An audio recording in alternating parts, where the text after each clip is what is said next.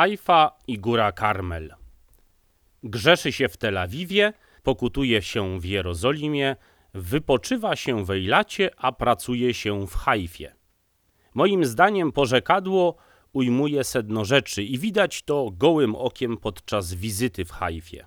Cześć, nazywam się Michał Szczepaniak, jestem doktorem Biblii i przewodnikiem po Izraelu i Palestynie. Dzisiaj zapraszam Was do Haify i na górę Karmel. Tym odcinku zamierzałem dać Wam parę rad na wakacje w Izraelu i Palestynie, ale podróżowanie do Izraela z polskim paszportem nadal jest niemożliwe. Dzwoniłem kilka dni temu upewnić się w tej sprawie do ambasady w Warszawie. Można polecieć do Izraela, ale nie w celach turystycznych i trzeba mieć pozwolenie z ambasady. W praktyce oznacza to zamknięcie ruchu. Jak już wyjazdy turystyczne będą możliwe, wyłącznie, jak powiedziała mi urzędniczka ambasady, dla osób zaszczepionych, nie zapomnijcie odwiedzić tego miasta położonego na górze. Haifa zaskakuje, gdy zmierza się do niej od południa, wzdłuż brzegu Morza Śródziemnego. Pamiętam, jak jechałem do niej po raz pierwszy pociągiem, to zdumiało mnie, że tory biegną prawie po plaży i łukiem objeżdża się przełamujący, dotychczas nizinny teren, masyw góry Karmel, na której stokach piętrzy się amfiteatralnie miasto. Jako ciekawostkę dodam, że masyw Karmelu porasta jedyny w Izraelu naturalny las. Wprawdzie ucierpiał z powodu pożaru w 2010 roku, ale wciąż jeśli szukacie naturalnego, niezasadzonego przez człowieka lasu, trzeba przyjechać tutaj. Haifa, co po hebrajsku znaczy piękne wybrzeże, zgodnie z nazwą pięknie wznosi się nad wodami morza, które wrzynają się półokrągle w ląd, tworząc imponującą zatokę. Zwana niegdyś Porfiria, a w okresie wypraw krzyżowych nazwana Kajfę, być może od imienia arcykapłana Kajfasza, sięga właśnie nie wiadomo dokładnie jakiego okresu. Niektórzy uważają, że początków Hajfy należy szukać już w epoce perskiej, IV wiek przed naszą erą. Inni, że Hajfa narodziła się kilka stuleci później, dopiero w II wieku naszej ery. To trzecie pod względem wielkości miasto w Izraelu, a zarazem stolica dystryktu o tej samej nazwie. Dystryktu, czyli izraelskiego województwa. Zamieszkuje ją prawie 300 tysięcy ludzi. Natomiast całą aglomerację wraz z satelickimi osiedlami niemal milion. W przeciwieństwie do Jerozolimy, podzielonej na zachodnią żydowską, wschodnią palestyńską oraz Stare Miasto, tutaj wyznawcy różnych religii judaizmu, chrześcijaństwa, islamu podzieleni jeszcze na mniejsze konfesje, a także członkowie mniej znanych wyznań jak Bahaici i Druzowie żyją w symbiozie. O kuzynach spokojnych Druzów, brutalnych asasynach, opowiadałem w innym odcinku i zapraszam Was do wysłuchania. Asasyni, czyli twierdza w Nimrod. Już na pierwszy rzut oka Haifa ma charakter wyraźnie przemysłowy. Obok mnóstwa marketów, składów budowlanych, parków maszyn, w miejskim krajobrazie wyróżniają się przede wszystkim potężny silos zbożowy, który nazywa się Dagon, i rozległa infrastruktura portowa. Miasto przeżyło prawdziwy boom wraz z doprowadzeniem tu linii kolejowej na początku ubiegłego stulecia, a następnie po wybudowaniu przez Brytyjczyków portu w latach 30. XX wieku. Prężnie działający w Hajfie terminal handlowy i pasażerski jest największy w kraju. Stanowi okno na świat od strony półkuli północnej, obok mniejszego portu w Ashdod. Towary z dalekiej Azji i południowej części globu docierają do czerwonomorskiego Eilatu. Jest o nim osobny odcinek. Tym samym Izrael pozostaje całkowicie niezależny od przeprawy przez kanał Suezki, znacjonalizowanej przez egipskiego prezydenta Nasera 65 lat temu. Haifa utrzymuje obiekty należące do szóstej flotyli marynarki Stanów Zjednoczonych. Główna baza Amerykanów znajduje się w Neapolu, ale przemieszczając się po Morzu Śródziemnym, nieraz dobijają do izraelskich brzegów. W nadmorskiej metropolii możecie się też wybrać do Muzeum Morskiego, gdzie pod gołym niebem są eksponowane rozmaite jednostki pływające, a w budynku zebrano sporą kolekcję artefaktów archeologicznych wydobytych z morza, ponadto map, druków i przyrządów nawigacyjnych. Miasto może się również poszczycić najstarszą uczelnią w kraju – założonym jeszcze w czasach mandatu brytyjskiego w 1924 roku Instytutem Technologicznym Technion, stawianym w jednym rzędzie z najlepszymi placówkami tego typu na świecie.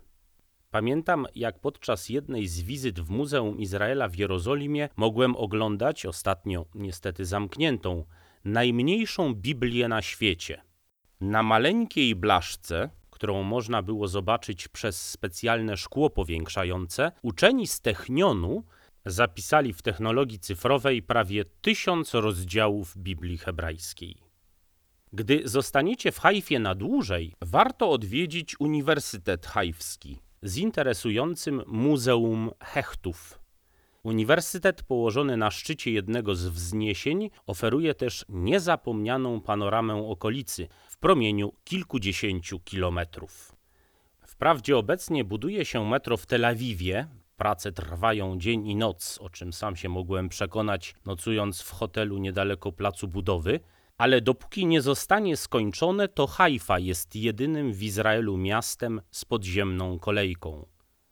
Pierwotnie linowo-terenowa została przekształcona w 1959 roku w metro – którym łatwiej można pokonać różnice wysokości między dzielnicami nad morzem a tymi na stokach Karmelu.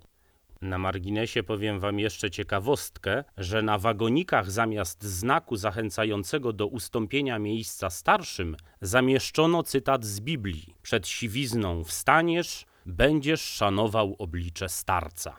O liberalnym charakterze miasta świadczy fakt, że jako jedyne w Izraelu posiada transport publiczny kursujący w szabat. W innych aglomeracjach kraju jeżdżą w szabat tylko szerut albo monit szerut, czyli takie busy dostosowane do przewozu kilku osób.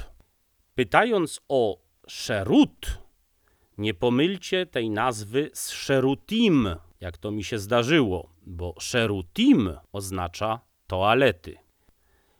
Ale Haifa to nie tylko pięknie położona nowoczesna metropolia z betonu, stali i szkła. Już sama góra Karmel, masyw rozciągający się na dystansie ponad 20 kilometrów, którego oba zbocza na zachodnim krańcu zajmują bloki i wieżowce Haify, kryje w sobie ślady obecności naszych bardzo odległych przodków.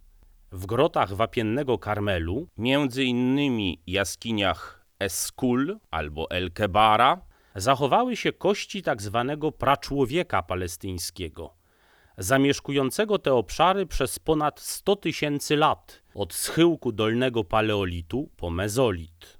Prehistoryczny zbieracz żywił się choćby żółwiami czy mięczakami. Być może również odnaleziona na jednym ze szkieletów żuchwa dzika świadczy o jego bardzo pierwotnej religijności. Neandertalczyk przybył tu z Europy, bo najprawdopodobniej było mu w niej za zimno. Stał się myśliwym i zaczął łączyć się w grupy. Wyrabiał narzędzia, z czasem bardzo precyzyjnie wykonane. Zachowały się piły i siekiery. Praczłowiek palestyński przeszedł wreszcie do trybu życia osiadłego. Zaczął uprawiać ziemię, używał sierpów i żaren, udomowił zwierzęta, wreszcie postanowił rzeźbić figurki przedstawiające świat fauny i samych ludzi. O tym wszystkim dowiadujemy się dzięki pozostałościom odnalezionym właśnie w sąsiedztwie współczesnej Hajfy.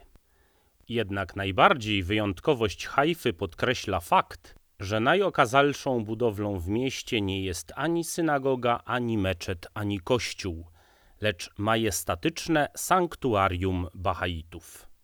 Bahaizm to religia powstała na gruncie islamu szyickiego na obszarze współczesnego Iranu.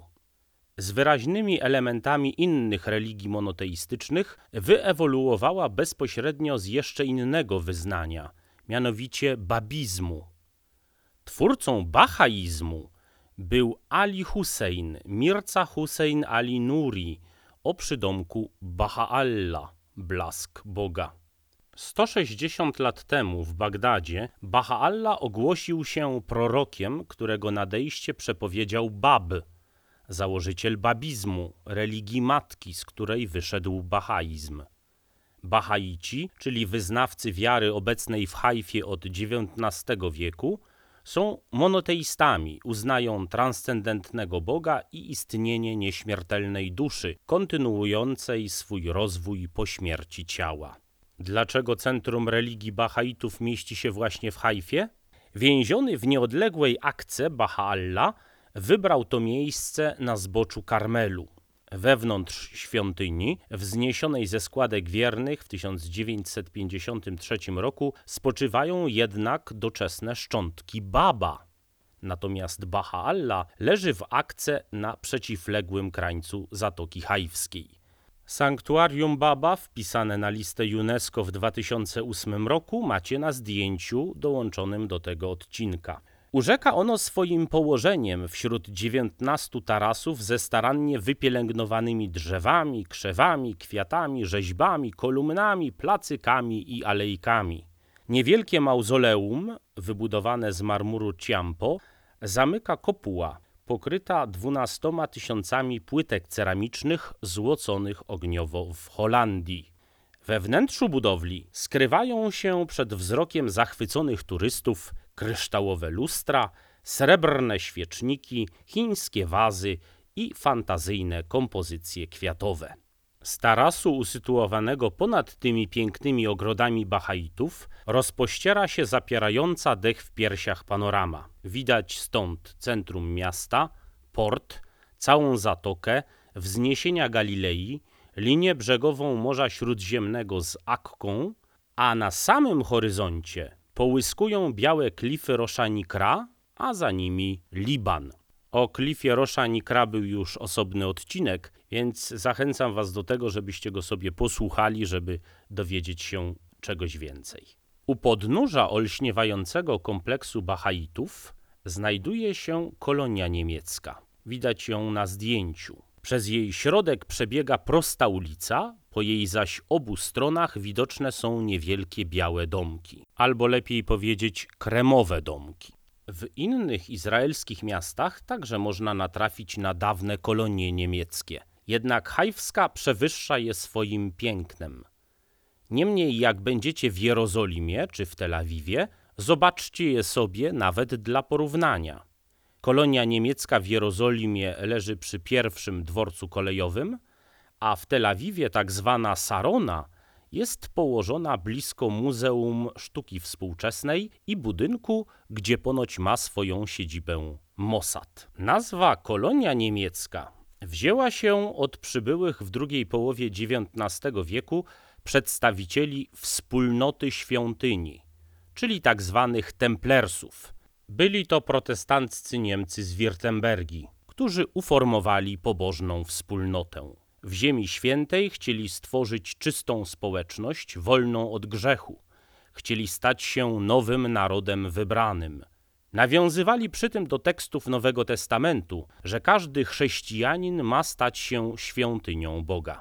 Kolonie niemieckie wniosły pewien niebagatelny wkład w osadnictwo żydowskie na terenie Palestyny, nawet jeszcze przed narodzinami ruchu syjonistycznego w końcu XIX stulecia. Opowiadam o tym więcej przy okazji odcinka Droga do powstania Izraela. Też zapraszam do wysłuchania. Teraz Haifa z innej strony. Leżące w granicach miasta wzgórze, zwane Stella Maris, czyli Gwiazda Morska, jest najważniejszym miejscem w tej części Izraela dla katolickich pątników. Żeby było jasno, Stella Maris to nazwa wzniesienia w masywie Karmelu, jak świnica w masywie Tatr.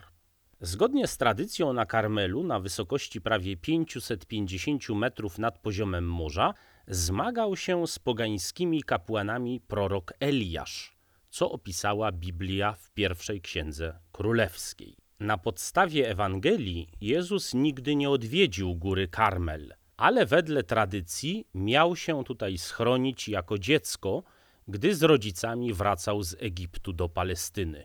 Wiadomo, że w okresie bizantyjskim znajdował się tutaj kościół.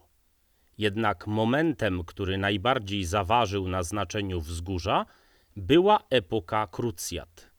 Przybyli z Europy świeccy pielgrzymi postanowili wieść w grotach na stokach góry życie pustelnicze. Po pewnym czasie przekształcili się we wspólnotę zakonną karmelitów, od nazwy góry Karmel.